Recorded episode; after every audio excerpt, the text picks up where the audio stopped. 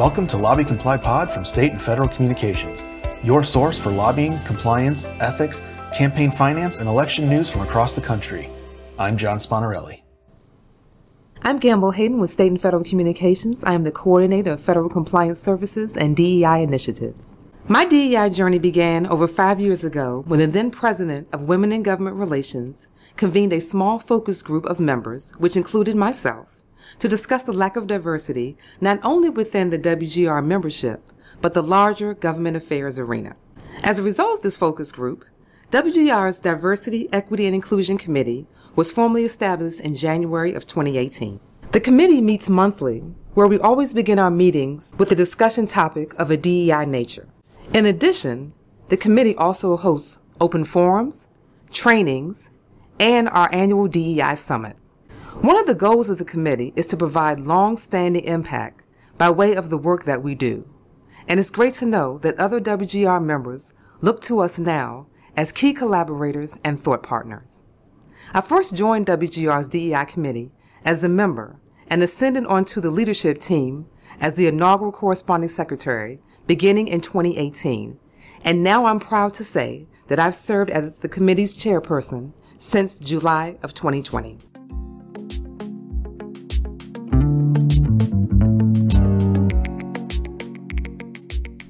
Primarily as a result of my involvement with and leadership of WGR's DEI committee, an opportunity was presented to me by our CEO Elizabeth Bartz to begin working with her and other staff members to greater define and highlight our overall DEI efforts.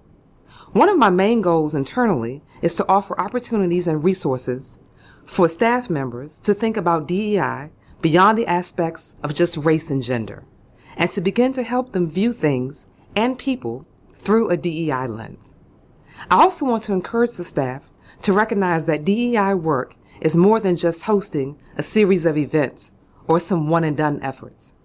Operating in the DEI space requires an ongoing commitment to learning, engagement, and reflection, and a realization that change sometimes comes not right away, and sometimes when and where you least expect it.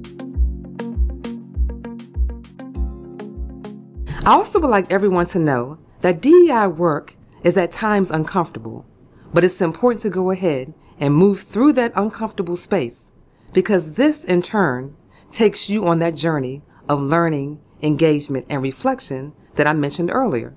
And through these channels, I believe, is where the opportunity for greater understanding and connection is created. Thanks for listening to Lobby Comply Pod from State and Federal Communications. For more news, visit lobbycomply.com. To learn more about how we can guide you along the road to compliance, visit stateandfed.com. Lobby Comply Pod is produced by Peter Kiris, Joe May, and John Spontarelli.